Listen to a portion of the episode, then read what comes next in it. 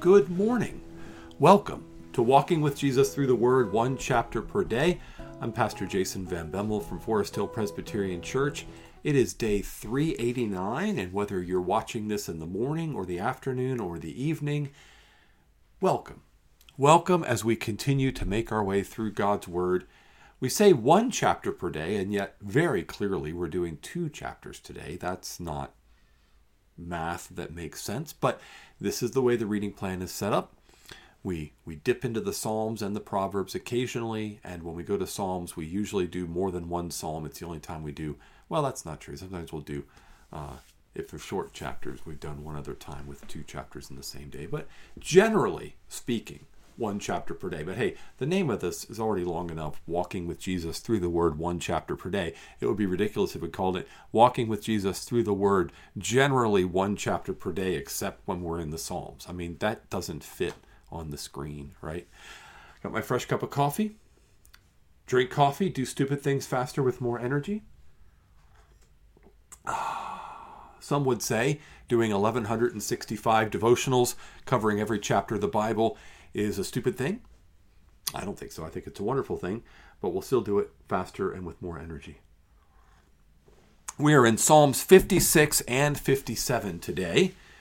And before we begin, both of these Psalms come out of the life of David. And so, as a little bit of background, there are several Psalms that come out of the life of David. If we look at the title of Psalm 56, it's written to the choir master according to the dove on the far off terebinths, a Michtam of David, when the Philistines seized him in Gath. So that's the life event here. When the Philistines seized him in Gath. And then Psalm 57 to the choir master according to do not destroy, a Michtam of David, when he fled from Saul in the cave. So both of these come out of times in David's life when he's facing great danger and great distress.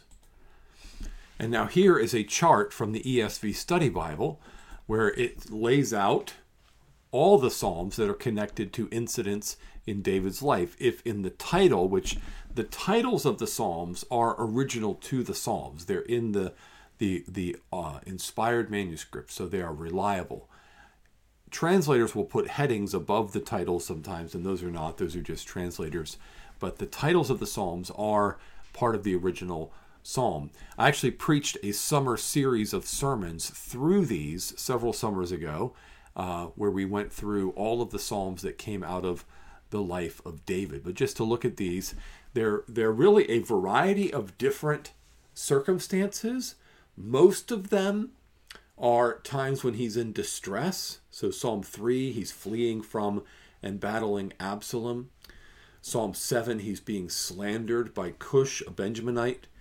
In Psalm 18, he's been delivered from his enemies and from Saul, etc., etc. We look down here, we see Psalm 56 and 57. The Philistine seize him in Gath, and David flees from Saul into a cave. So these are times when his life is in danger.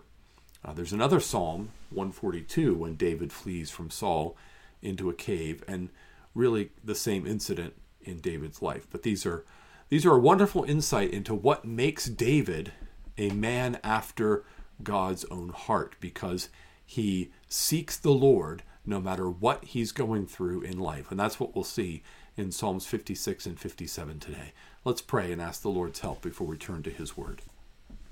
Heavenly Father, thank you so much for your word, which is truth and living and active and sharper than any two edged sword.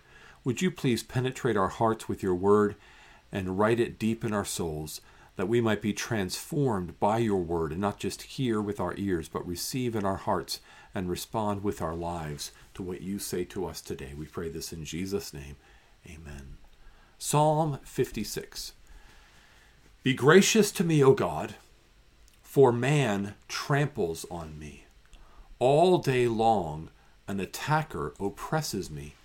My enemies trample on me all day long for many attack me proudly. When I am afraid, I put my trust in you, in God, whose word I praise, in God I trust.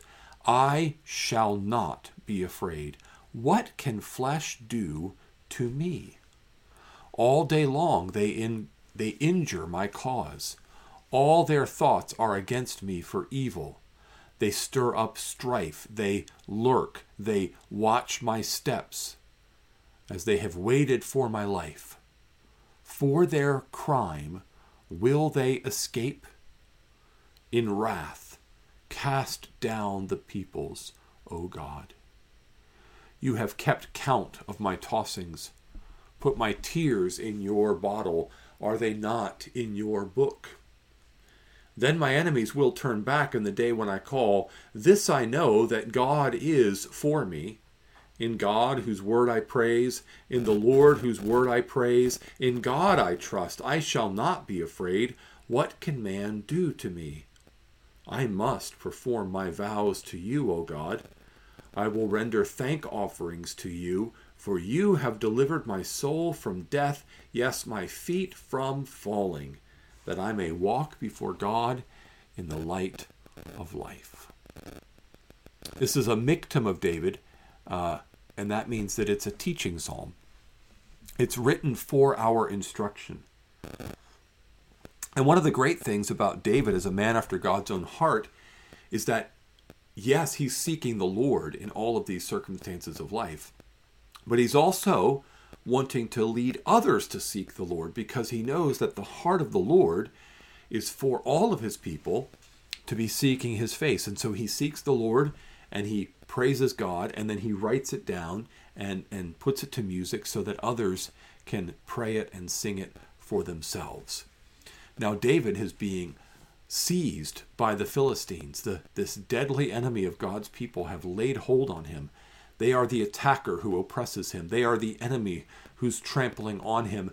They there are many. It's the Philistines. They're they're, they're they outnumber uh, you know David and his mighty men by, by a long shot.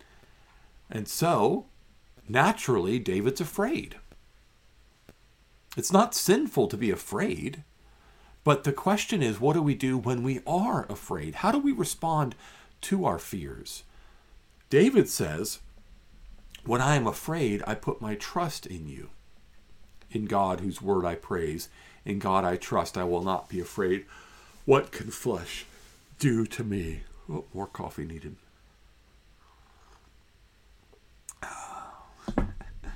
All right. So, he's turning to God. And he's crying out to God for the justice of his cause in verses 5 through 7 because there's no reason. The, the Philistines have no just reason to come after David. The Philistines are the wrongdoers. They are the aggressor. They are the attacker. They are the one who's been harassing God's people. So he first pleads the justice of his cause, and then he confesses that God has kept count of his tossings and has put his tears in his bottle, that they are in his book. God keeps a record of these things. God is not ignorant to our struggles and to our distresses.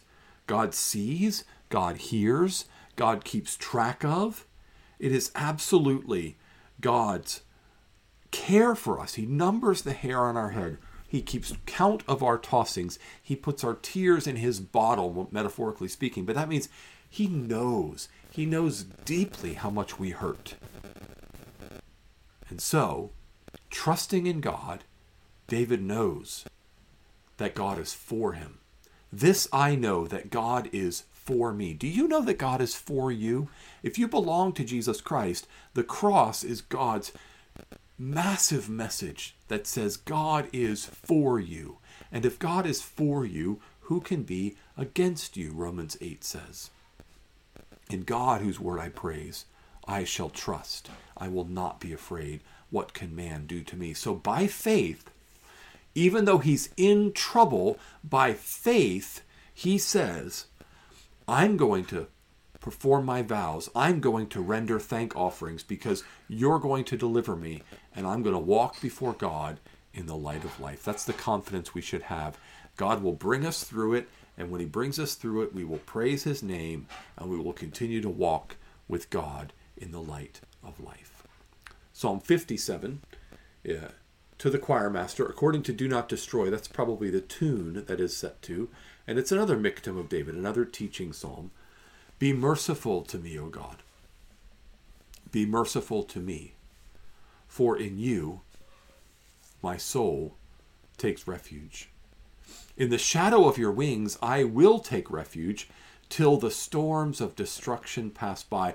I cry out to God Most High, to God who fulfills his purpose for me. He will send from heaven and save me. He will put to shame him who tramples on me. God will send out his steadfast love and faithfulness.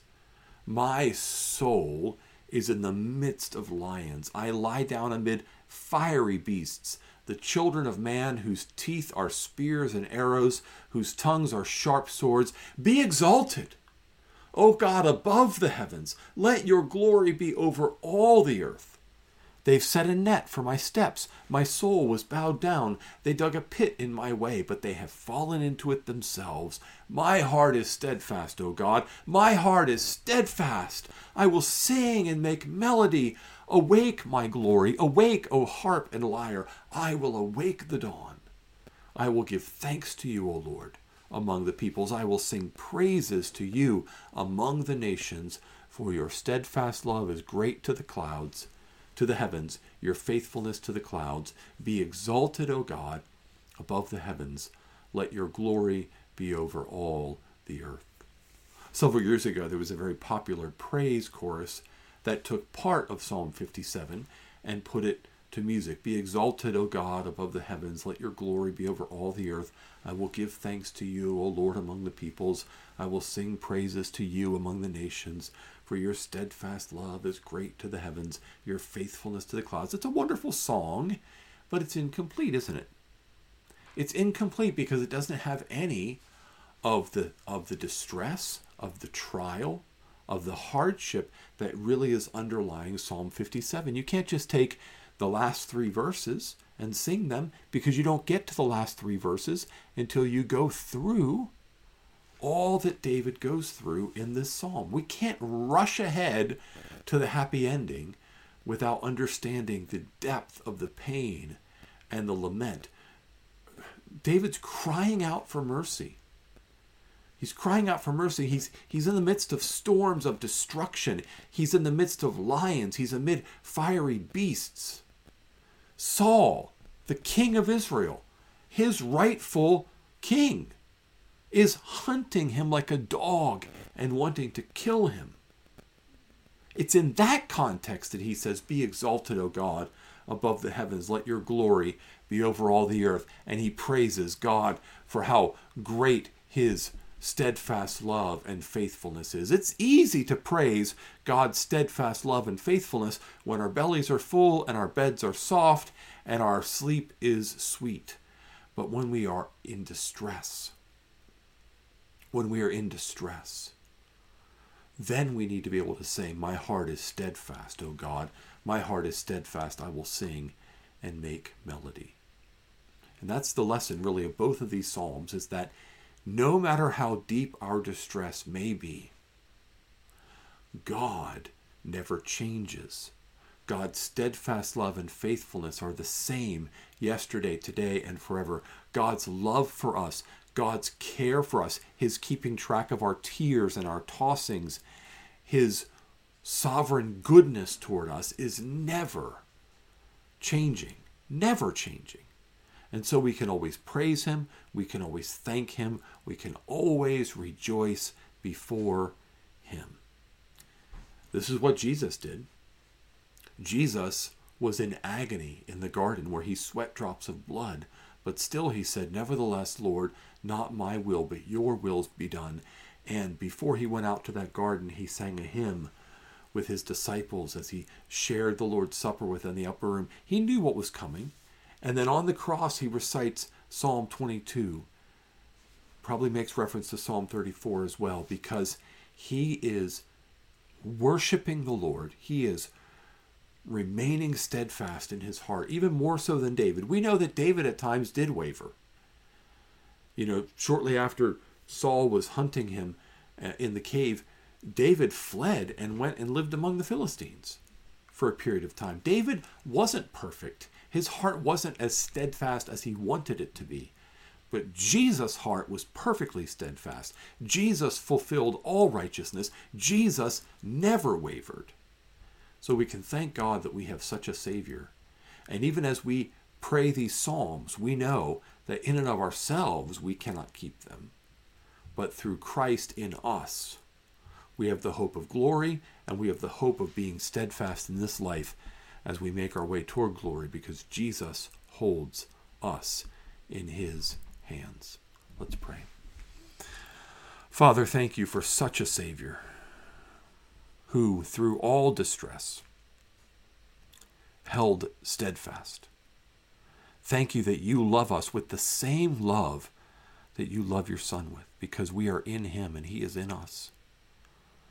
Thank you for such salvation. Help us to remember in the midst of distress that you have not changed, and who we are before you has not changed. We are held, we are kept, we are loved. In Jesus' name, amen. Amen. Well, thanks for joining me for Psalm 56 and 57 today. We'll be back in 1 Samuel tomorrow, picking up with 1 Samuel 17. David and Goliath is on tap for tomorrow. Hope you can join us for that. Have a blessed day in the Lord.